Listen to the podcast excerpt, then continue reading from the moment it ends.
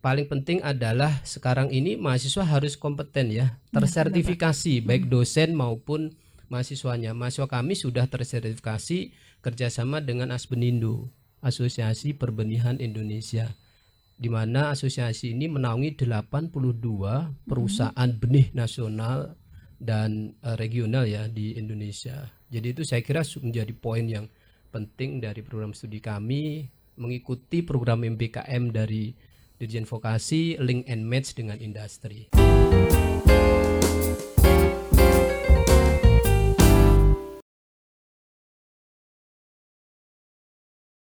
Assalamualaikum warahmatullahi wabarakatuh. Halo Sobat Polinela, bersama saya Heli Datasa Utami di Polinela Podcast hari ini.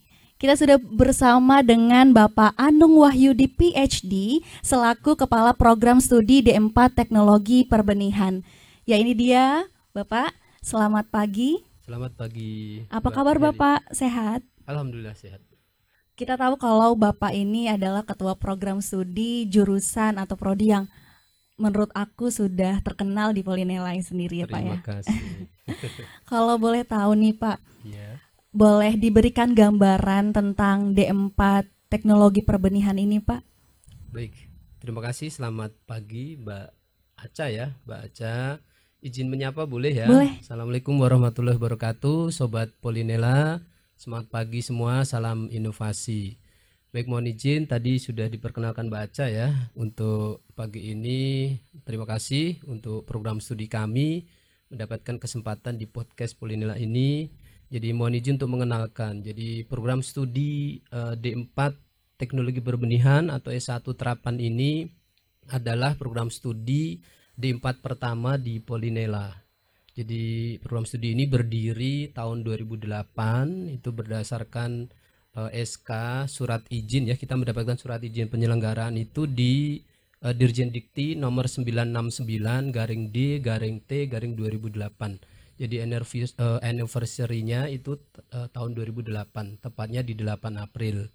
Kemudian hingga saat ini di tahun 2017 kemarin terakreditasi B untuk 2022 berharapnya kami eh, berbenah terus memperbaiki quality untuk eh, terakreditasi unggul ya harapannya ke sana itu kemudian eh, saya coba jelaskan lebih detail ya Iya Pak. jadi Sobat Polinela juga, terima kasih Mbak Aca. Ini untuk program studi Sarjana Terapan Teknologi Berbenihan ini saat ini eh, digawangi atau eh, ada 15 dosen. Tiga dosen bergelar doktor, kemudian sisanya bergelar eh, master atau S2 dari berbagai perguruan tinggi. Dengan bidang keilmuan ada pemulihan tanaman, kemudian ada agronomi, ada agroteknologi, ada hama penyakit, ada bioteknologi dan sebagainya dari berbagai perguruan tinggi besar yang ada di Indonesia. Kemudian kami juga ada lima eh, teknisi ya, atau PLP Pranata Laboratorium Pendidikan. Eh, satu sudah bergelar S2 PLP-nya, kemudian satu lagi sedang studi S2 dan dua PLP senior. Kemudian saya kira ini menjadi eh, apa namanya lecturers dan tutors yang mumpuni untuk program studi kami. Mungkin itu. Terima kasih. Baik, seperti penjelasan Bapak tadi, kalau yang Iya. saya dengar Iya. memang banyak keunggulannya pun sudah terlihat dari awal ya Pak ya. Terlebih ini sudah lama ya Pak berdirinya ternyata Iya, betul. program studi ini. Kalau begitu apa aja sih Pak keunggulan yang ada di D4 teknologi perbenihan itu sendiri? Ya, baik. Jadi kalau bicara keunggulan di samping juga dosen tadi kita eh, apa namanya ada 15 dosen yang mumpuni di bidangnya karena teknologi perbenihan ini agak unik Mbak Aca ya. Ya. Jadi di program studi teknologi perbenihan itu ada satu quotes yaitu saya kutip dari eh, Profesor Sajat dari IPB itu dari benih kepada benih menyatakan bahwa benih awal mula kehidupan. Jadi memang Wow. ini menjadi hal yang sangat penting. Kemudian keunggulannya apa kalau ditanya? Iya. Jadi bidang teknologi perbenihan ini di sana ada pemulihan tanaman, kemudian ada produksi benih, kemudian ada analisis benih, kemudian ada pemasaran benih. Jadi kon- apa namanya pembelajarannya hingga ke sana ya. Kemudian keunggulan yang saat ini itu hingga saat ini progres hingga tahun 2022 ini kita memiliki tiga teaching factory. Jadi ada teaching factory karena sekarang ini MBKM atau Merdeka Belajar Kampus Merdeka itu ada beberapa poin penting yaitu project based learning, Ya. kemudian project based research ya. Kita berharapnya eh, dengan teaching factory ini mampu mensupport kurikulum kami. Karena di kalau di indikator kinerja utama ya kita bicara program studi itu ada tiga. Yaitu eh, graduate quality kualitas lulusan dan mahasiswa kemudian eh, lecturers dan tutors quality ini kualitas dosen dan tutorsnya atau PLP-nya yang ketiga penting adalah kurikulum quality. Jadi kurikulumnya juga kami sudah eh, dibahas dan diselenggarakan workshopnya ya dengan industri. Jadi melibatkan industri. Kemudian dosennya pun juga melibatkan dosen praktisi dari industri. Kemudian lulusan kami juga alhamdulillah sudah terserap di berbagai eh, industri benih. Dan itu keunggulannya. Kemudian yang saat ini progres adalah keunggulan yang mungkin eh, ini menjadi bagi saya juga keberuntungan di tahun 2022 yaitu kita eh, bekerja sama dengan beberapa industri benih besar di Indonesia. Misalnya dengan eh, SWSIT Indonesia, PT SWSIT Indonesia atau Panah Merah karena kita fokusnya di benih. Benih tanaman pangan dan hortikultura tropika. Kemudian PT Agri Makmur Pertiwi, kemudian untuk digital farmingnya kita dengan PT Habibi Digital Nusantara atau Habibi Garden. Kemudian untuk kualitas penelitian dosen dan mahasiswanya bekerja sama juga dengan institusi pendidikan yaitu dengan eh, PKHT IPB atau Pusat Kajian Hortikultura Tropika IPB. Kemudian yang paling penting adalah sekarang ini mahasiswa harus kompeten ya, tersertifikasi baik dosen maupun mahasiswanya. Mahasiswa kami sudah tersertifikasi kerjasama dengan Asbenindo, Asosiasi Perbenihan Indonesia di mana asosiasi ini menaungi 82 perusahaan benih nasional dan eh, regional ya di Indonesia. Jadi itu saya kira menjadi poin yang penting dari program studi kami mengikuti program MBKM dari Dirjen Vokasi link and match dengan industri. Mungkin itu. Jadi sangat jelas ya Pak untuk keunggulannya mulai dari SDM-nya, proses pembelajarannya, eksternal Iya. dan internalnya juga. Iya. Sangat luar biasa. Kalau begitu. Pak, kompetensi dari DM4 teknologi perbenihan itu bagaimana Pak? Ya, jadi eh, kompetensi itu kita juga harus wujudkan dengan sertifikat. Ya. Ya, sertifikat yang sudah eh, dimiliki saat ini dosennya sudah ini dosennya dulu sama teknisinya sudah tersertifikasi bidang produksi benih, kemudian bidang pengawas benih. Itu dari eh, BNSP, Badan Nasional Sertifikasi Profesi ya. Kemudian dari Aspendindo mahasiswanya tadi tersertifikasi pengawas benih, yaitu inspektor benih karena kita di benih. Jadi ke depan karena lulusan kami ada yang menjadi penyuluh, ada yang menjadi inspektor benih, kemudian ada yang menjadi analis benih, ada yang menjadi produsen benih, macam-macam. Jadi eh, harus tersertifikasi itu. Dan alhamdulillah di tahun ini sudah tersertifikasi. Semua dosennya sudah tersertifikasi dua kompetensi tadi, dosen dan teknisinya. Mahasiswanya pun 50 mahasiswa kami sudah tersertifikasi di tahun eh, 2021 kemarin. Wow, sangat jelas ya Pak ya untuk sertifikasi itu sendiri. Berarti Betul. ke depannya semakin banyak lagi mahasiswa yang akan tersertifikasi itu ya Pak ya. Amin amin. Dan untuk ruang lingkup atau fokus materi praktik yang diterapkan di D4 teknologi perbenihan ini seperti apa Pak? Ya, jadi kita ada mata kuliah umum, ada Ya. mata kuliah khusus, ada mata kuliah keahlian ya. Di keahlian, keterampilan. Jadi gini, kalau bicara program studi itu kan ada eh, tiga hal ya, knowledge-nya, kemudian skills-nya, kemudian sikap atau attitudes-nya. Untuk knowledge-nya, pengetahuan, tentu kita dibekali eh, beberapa keilmuan terkait dengan perbenihan. Misal ada fisiologi tanaman, fisiologi benih, kemudian eh, genetika, kemudian eh, pemuliaan tanaman, kemudian misalnya di bidang eh, produksi benih tanaman sayuran, produksi benih eh, kita karena tropika tanaman tropika ini ada benih tanaman pangan dan tanaman eh, hortikultura serta perkebunan pun juga kita untuk perbenihan fokus di benihnya. Jadi kalau kita fokus di benih, sekarang kan kalau bicara benih itu ada benih hibrida, ada benih inbrida, ada benih uh, sintetik berbagai jenis. Jadi kita belajar uh, kita juga mempelajari itu ke sana. Misalnya padi, padi, padi inbrida. Kalau kita mengenal padi itu ada inpari misalnya, inbrida, padi irigasi, inpara, inbrida, padi rawa. Inbrida itu kita merakit benihnya ke sana. Kalau hybrid atau hibrida, kalau misalnya beberapa uh, kalau Mbak Aca ya mengenal buah-buahan, misal buah tomat, buah cabe, buah melon ya. Ini termasuk sayur dan buah iya. gitu. Kalau buah melon atau misalnya sayuran kita mengenal beberapa sayuran daun, sawi, uh, kemudian bayam itu benihnya kita pelajari. Jadi ini oh. konsep benih ini uh, mungkin saya agak sedikit kasih filosofinya yeah. ya bahwa belajar benih itu ada tiga hal yang dipelajari sabar ikhlas jujur sabar karena kalau belajar benih itu dari benih kepada benih berbunga ngawinkan hmm. kemudian sampai diproses ekstraksi benihnya menjadi benih kembali kemudian jujur karena nanam benih jagung nggak mungkin tumbuh padi jadi yeah. harus jujurnya di sana kemudian ikhlas karena ketika kita bisa merakit benih misalnya saya uh, saya ini breeder juga pemulia pemulia misalnya uh, semangka dan melon. Ketika benih itu sudah saya rakit dan dimanfaatkan petani maka uh, apa namanya petani tidak mungkin mengenal kita. Jadi itu belajar ikhlas benih itu seperti itu. Kadang kita justru bahagia ketika melihat petani memanfaatkan produk kita tapi mereka tidak mengenal kita. Itu satu keikhlasan yang harus dipahami di benih. Mungkin itu ya itu filosofi aja sih. Saya mendengarnya gitu. sangat tertarik banget gitu Pak untuk mengetahui perbenihan ini. Ternyata yeah. banyak hal yang belum saya tahu sebelumnya karena sebelumnya yeah. tahunya ya sudah sayuran itu hanya itu saja gitu. Yeah.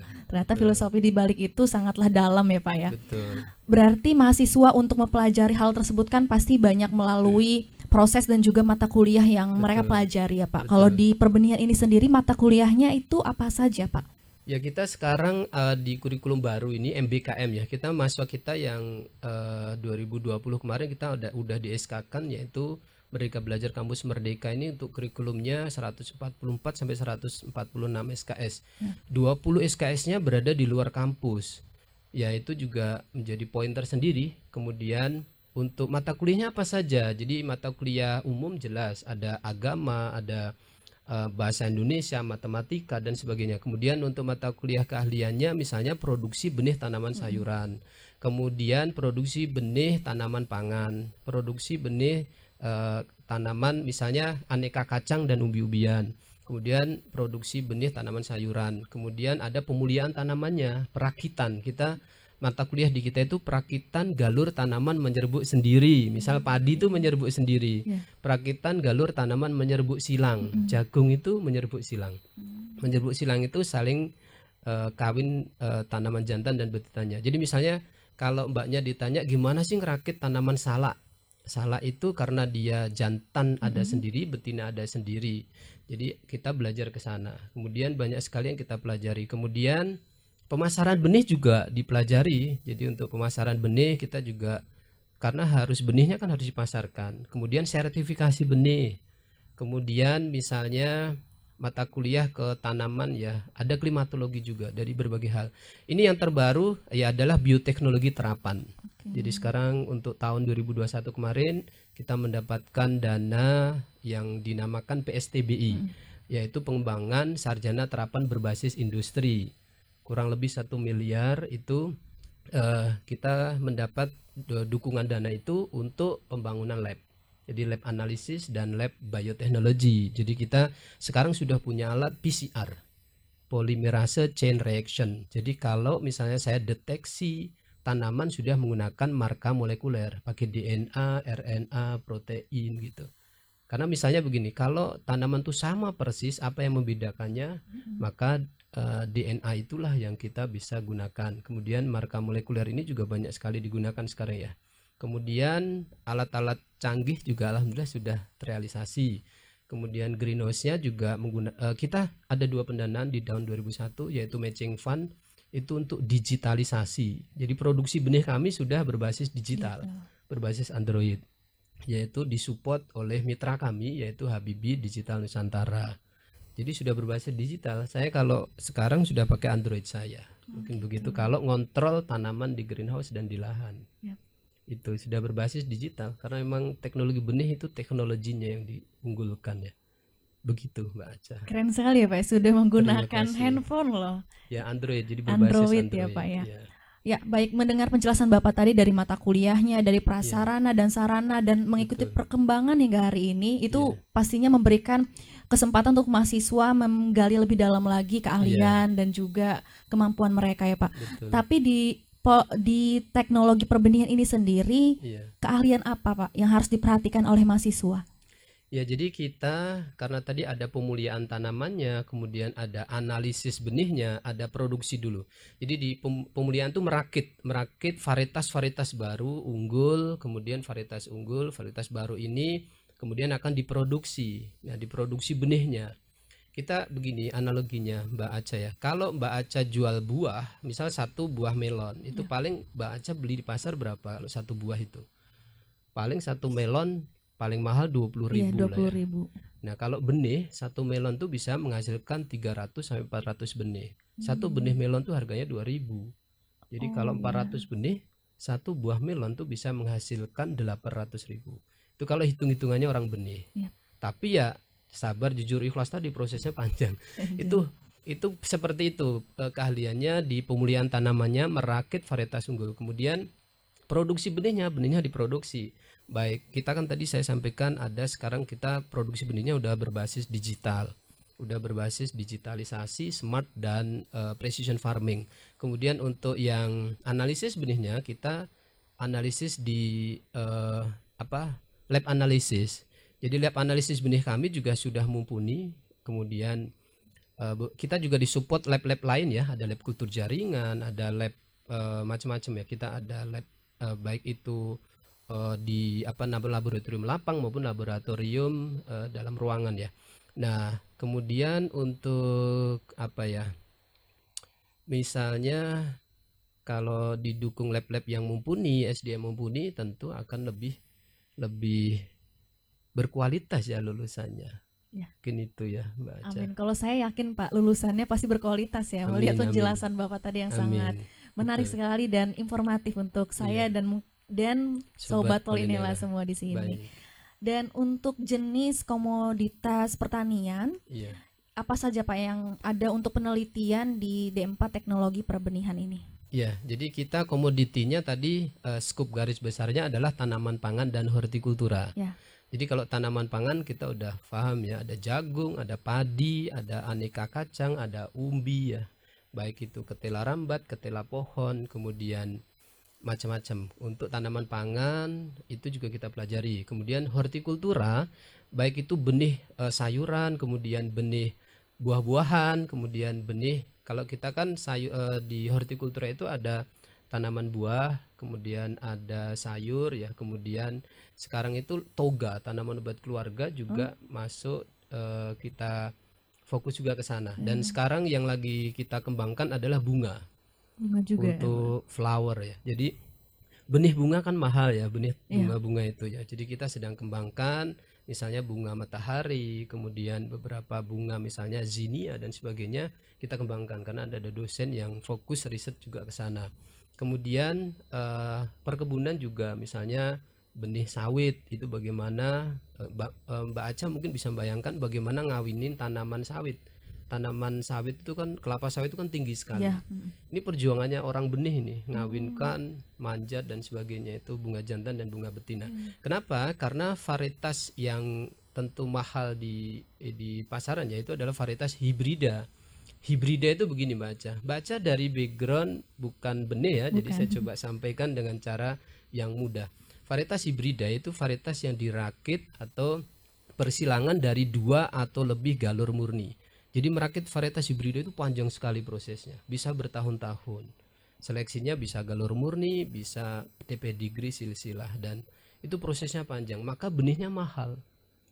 Gitu. Banyak kalau beli benih kan mahal Iya. dan perusahaannya juga eh, jarang bangkrut karena benih selalu dibutuhkan petani. Kalau benihnya nggak unggul berkualitas nggak bisa tanam bagus gitu. Nah misalnya seperti itu ya. Mungkin itu. Ya. Berarti di Polinela ini kalau kita melihat kebun di belakang tuh banyak ya Iya. Pak ya yang sudah dikawinkan, Iya. Terus saya juga sempat melihat seperti banyak bunga juga ya Pak ya. Itu Iya. dari perbenihan juga yang mengawinkan Pak. Betul. Wah, Sekarang terakhir kemarin kita kembangkan untuk bunga matahari. iya itu. Karena beberapa bunga matahari itu aksesinya banyak banget.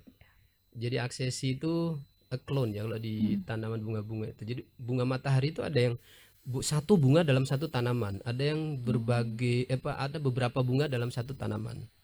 Kalau satu bunga aja nanti nantang matahari sesungguhnya gitu.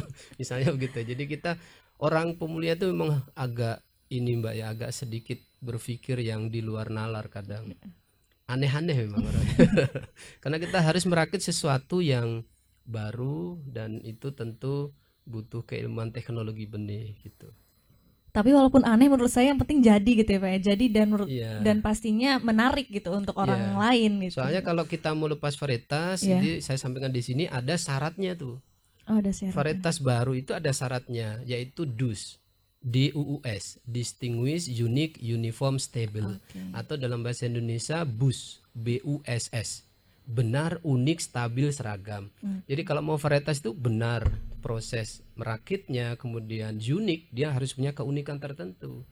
Sekarang kita memproduksi benih melon dan semangka bentuk hati, misalnya seperti itu, atau bentuk kotak. Karena ada ada keunikan yang harus Ya. kita munculkan dan stabil. Ketika ditanam di sini, ditanam di berbagai tempat, sama produktivitasnya. Seragam. Jadi kalau nanam 100 benih ya sama semua, Oh, nggak ada gitu. yang tinggi, rendah dan sebagainya. Ya homogen, homozigot kalau bahasa orang pemuliaannya. Jadi seperti itu agak ini ya, agak menurut saya menantang. Jadi sobat Polinella saya kira eh, kalau bicara benih akan panjang bisa sehari nggak selesai nanti. gitu. Berbicara tentang benih dan juga saya pengen tahu nih Pak, Iya, prestasi yang sudah diraih oleh mahasiswa ataupun mungkin pengajar iya. dari teknologi perbenihan itu apa Pak? Karena tadi menjelasi mendengar penjelasan Bapak itu Iya. sangat banyak sekali keunikannya, terus apa saja yang sudah dilalui gitu kan. Pastinya banyak prestasinya. Iya, jadi kalau bicara prestasi ini agak-agak hati-hati. Soalnya saya khawatir satu sombong. Dua saya coba sampaikan begini. Prestasi dari sisi mahasiswa dulu. Ya. Mahasiswa teknologi perbenihan eh, di tahun kemarin saja 2020-2021 itu eh, beberapa berprestasi nasional. Misalnya Panamera Innovation Award itu kita masuk juara tiga nasional. Kemudian V Factor itu juga dari mahasiswa kami juara nasional. Kemudian PKM eh, program kreativitas mahasiswa nasional kita mendapatkan PKM bidang kewirausahaan dan penelitian. Itu dari sisi mahasiswa. Mahasiswa kami kemarin menjadi delegasi di eh, PPI Simposium PPI Dunia berangkat ke Malaysia, ke Kuala Lumpur dan di Johor. Itu mahasiswa kami kita kirim ke sana di simposium itu. Kemudian di beberapa kegiatan eh, kementerian ya itu juga mereka aktif di sana. Di samping juga mahasiswa kami aktif di berbagai ormawa di kampus kita. Baik ormawa misalnya BEM, kemudian ada HMJ, ada UKM maupun ormawa di luar kampus misalnya BMSI, FKMPI dan sebagainya maupun organisasi ekstra kampus. Dosennya sekarang, dosennya apa prestasinya? Tadi saya sampaikan eh, prodi kami itu ada 15 dosen ya. Saya kira banyak sekali. Kalau dihitung itu eh, mahasiswa kami sekarang ada sekitar 280-an ya untuk yang sekarang aktif. Jadi dosennya aja 15. Tiga sudah bergelar doktor. Ya, ada beberapa dua dua doktor dari Unila bidang ilmu pertanian. Eh, saya sendiri alhamdulillah menyelesaikan studi doktoral di Jepang. Jadi kemudian em, eh, dosen-dosen lainnya itu juga kemarin ya saat ini ini ada dua dosen kami berangkat ke UGM Jogja untuk bridging magang yaitu ada Pak Oni dan Bu Miranda itu nanti untuk melanjutkan studi S3 di luar negeri.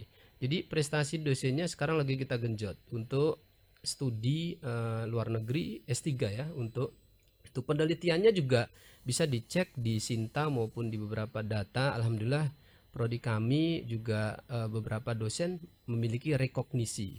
Jadi misalnya saya sendiri itu sudah mendapatkan rekognisi benih di berbagai eh, dari internasional maupun nasional. Kemudian ada eh, dosen-dosen kami juga ter- eh, tergabung dalam organisasi profesi yaitu Peripi dan Peragi, Perhimpunan Pemulia Indonesia dan Perhimpunan Agronomi Indonesia. Jadi kita juga terlibat di sana.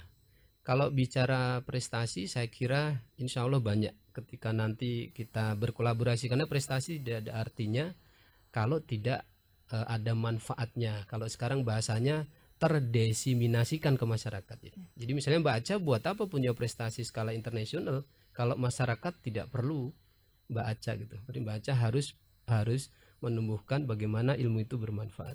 Mungkin itu yang saya anggap prestasi justru ya. Yeah. Kalau kita bermanfaat, bagi saya itu prestasi. Benar. Gitu. Jadi dari proses dan juga melihat prestasinya, prospek yeah. kerja ke depannya nih Pak, itu yeah. seperti apa kalau di D4 Teknologi Perbenihan? Oke, jadi untuk prospek kerja sekarang, memang begini, ada istilah kita belajar ilmu apa, bekerja bidang apa, karena rezeki itu rahasia Allah. Tapi secara kurikulum kita, kemudian visi misi kita, karena visi program studi ini adalah uh, kita sarjana terapan unggul dalam keahliannya itu inovatif, mereka uh, memiliki kompetensi di bidang teknologi perbenihan ya tanaman tropika. Nah, yang sekarang itu ada mahasiswa kami yang menjadi dosen. Artinya dari D4 dia melanjutkan S2. Jadi mahasiswa kami kemarin melanjutkan S2 di Taiwan, kemudian sekarang jadi dosen ada yang karena banyak sekali yang melanjutkan studi juga gitu kemudian ada yang bekerja menjadi uh, apa namanya di industri benih industri benih nasional kita itu banyak alumni kita jadi SWSIT Indonesia, kemudian BC, kemudian Agrimakmur Pertiwi, kemudian Dupont, Pionir ya perusahaan-perusahaan benih yang skala nasional besar itu juga alumni kami beberapa uh, bekerja di sana. Jadi bisa bekerja di industri, atau wirausaha. Saya juga amati alumni kami berwirausaha di bidang perbenihan karena kita kan juga belajar pemasaran benih gitu. Jadi belajar itu mereka punya kios, punya toko benih ya. Sekarang mungkin lebih uh, ke pemasar benih ya, atau ininya. Kemudian misalnya analis benih, ada yang menjadi analis benih baik itu di lembaga penelitian maupun di dinas atau instansi-instansi pemerintah. Mereka menjadi analis benih. Ada yang menjadi penyuluh juga ada penyuluh pertanian karena mereka juga uh, dibekali ilmu-ilmu tentang inspektor atau pengawas benih. Itu ya mungkin ada yang apalagi kayaknya lengkap ya sudah saya sebutkan ya. Yang harapan saya karena tadi kita kalau knowledge, skill dan attitude ya saya berharap mahasiswa saya uh, alumni kita di mana pun berada tetap menjaga nama baik Polinela dan satu-satu sih saya selalu doakan mereka uh, mulia dunia dan akhiratnya Amin. apa pun profesi dan pekerjaannya begitu ternyata peluang pekerjaannya itu sangat banyak, banyak ya, Pak ya. itu untuk mahasiswa bapak dan yeah. apa sih pak pesan untuk yeah. para pendaftar nih pak pendaftar yeah. di D4 Teknologi Perbenihan mungkin boleh disampaikan pak sebelum kita tutup podcast hari ini baik uh, terima kasih mbak Aca uh, sobat Polinela jadi calon pendaftar jadi jangan ragu banyak program studi di Politeknik Negeri Lampung ini baik uh, sarjana terapan atau S1 terapan maupun diploma 3 dan ada juga S2 terapannya. Bagi yang calon untuk S1 terapan uh, di program studi kami D4 Teknologi Perbenihan silahkan dikunjungi website kami. Bisa berangkat de, mengunjungi website di polinela.ac.id kemudian ke jurusan budidaya tanaman pangan jurusan kami atau ke langsung ke website prodi kami. Jadi website prodi kami di ps-tekben.polinela.ac.id atau kalau biar biar gampang googling aja PS Tekben Polinela gitu nanti sudah muncul website kami kemudian emailnya di ps underscore tekben at polinela.ac.id emailnya di sana kemudian pesannya silahkan uh, bila tertarik di bidang teknologi benih ya, teknologi perbenihan tanaman pangan dan hortikultura. Untuk teknologi perbenihan ini saya kira we will come to all of you. Jadi kita sangat terbuka buat calon pendaftar yang dari SMK, kemudian uh, MAN ya, Madrasah Aliyah maupun dari SMU. Jadi kalau uh, apa ya sekarang itu kan kalau uh, jenjang mereka itu kan ada SMA kemudian ada SMK dan ada madrasah ya atau madrasah aliyah silahkan bergabung dan bicara benih maka bicara awal mula kehidupan jadi kalau uh, kita aja memadu hubungan tentu berangkat dari benih ya benar ya, from seed to become seed. To become seed. From ben- uh, dari benih kepada benih. Jadi begitu ya. Kemudian uh, sa- apa ya? Mungkin saran saya pendaftar pelajari itu dari hati kalian, minta saran orang tua karena bagaimanapun orang tua juga ridhonya dibutuhkan kemudian silahkan daftar ke prodi kami. Eh, prodi kami juga sudah dilengkapi dosen yang kompeten teknisi yang kompeten kemudian fasilitas sarana dan prasarana yang memadai. Jadi silahkan. Kemudian eh, saya sedikit promosi boleh ya? Ada? Kalau mau videonya bisa lihat di Anung Wahyudi Steva itu bisa. Steva adalah seed teaching farm atau teaching factory yang ada di prodi kami jadi silahkan kunjungi, kepoin juga YouTube-nya apa aktivitas mahasiswa kami banyak saya upload di sana. Mungkin itu ya. Silahkan we will come to all of you. Eh, semoga kalian eh, kita tunggulah. Ya, selamat bergabung eh, insan-insan muda calon pendaftar untuk Polinela. Polinela ini saya kira prospektif ya di Sumatera, Politeknik Negeri Lampung ini perguruan tinggi vokasi yang menurut saya itu eh, wajib untuk dipelajari untuk calon pendaftar ini. Dikepoin lah dikepoin ya. Mungkin itu Mbak Aca ya. Jadi jangan lupa D4 teknologi Di perbenihan. Gitu. Baik, terima kasih Bapak Anung untuk Sama-sama. informasinya langsung disampaikan oleh Ketua Program Studinya ya hari ini. Sama-sama. Dan juga semoga D4 Teknologi Perbenihan semakin maju Amin, dan amin. memberikan banyak manfaat untuk kita semua. Amin. Sehat-sehat untuk mahasiswanya, para Terima dosen, kasih. dan nanti semoga banyak sekali yang mendaftar di program studi ini ya Pak ya. Amin amin Amin. amin. Baik, kalau begitu Sobat Polinela, tadi kita sudah berbincang bersama dengan Pak Anung. Terima kasih telah mendengarkan podcast Polinela hari ini dan sampai jumpa di podcast selanjutnya. Dan jangan lupa untuk kunjungi YouTube di Polinela Politeknik Negeri Lampung dan juga jangan lupa untuk mendengarkan podcast ini di aplikasi Spotify. Polinela Podcast Spot- Spotify. Terima kasih. Saya akhiri. Wassalamualaikum warahmatullahi wabarakatuh. Sampai jumpa. Bye. Sampai jumpa.